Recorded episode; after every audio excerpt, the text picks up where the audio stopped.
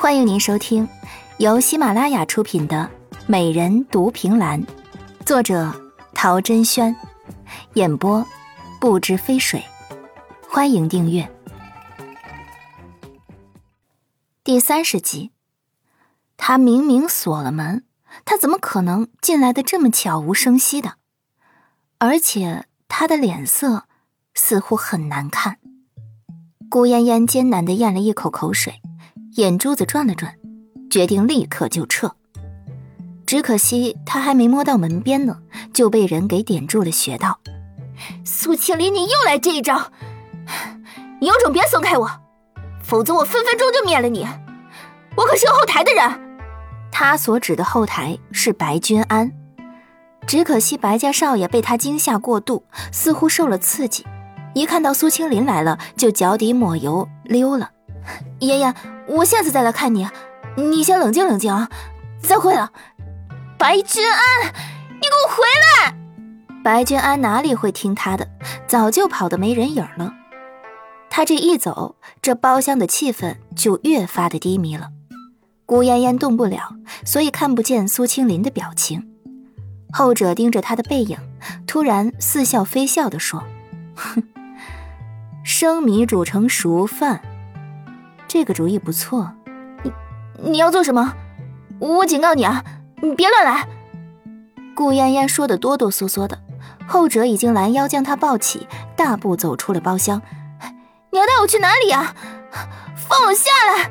放开我！再说一句话，信不信我在这里就要了你？到时候看看是你被姚城众女子抽筋剥皮，还是直接活埋了。苏青林这话真的让顾嫣嫣瞬间就安静下来。她可以想象，若姚城的女人真的知道她和苏青林那啥了，第一个泄愤的对象肯定是他，而苏青林多半会被当做被迫，然后博取更多的可怜。所以，不管是从哪个方面想，苏青林都是一只奸诈的老狐狸。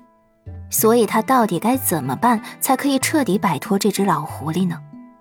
一路想着。等回过神来的时候，人已经被带回了苏府，丢进了宽大的床上。苏青林关上门，吩咐任何人不得进入后，就大步朝他走过来，还伸手解开了衣带，脱下外衣。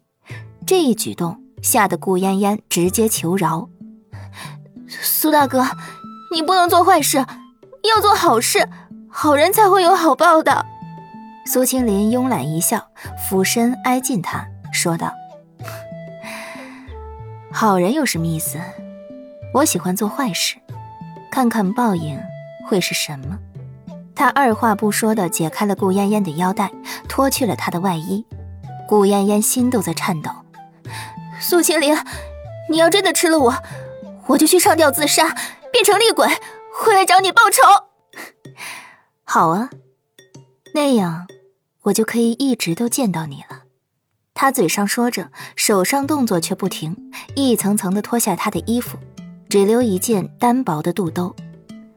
顾嫣嫣则是真的连想死的心都有了，她被点了穴道，挣扎不开，只觉得有一只手在她的左肩后面一直在摸索着，手掌碰触的地方还带着痛意。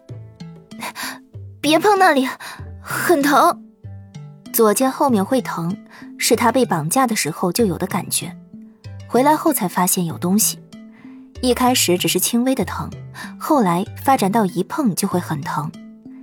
他用镜子看过，一开始是鲜红色的，现在已经慢慢的变成黑色了，就好像有东西在逐渐的坏死。所以他去医馆看过，但对方都说没见过这个东西，也不知道是什么，无法解。他呢，又是一个好了伤疤忘了疼的人，要不是今日苏青林这么一碰，他肯定不会想起来。别怕，马上就不会疼了。本集也播讲完毕，亲爱的听众朋友，请您订阅关注，下集更精彩。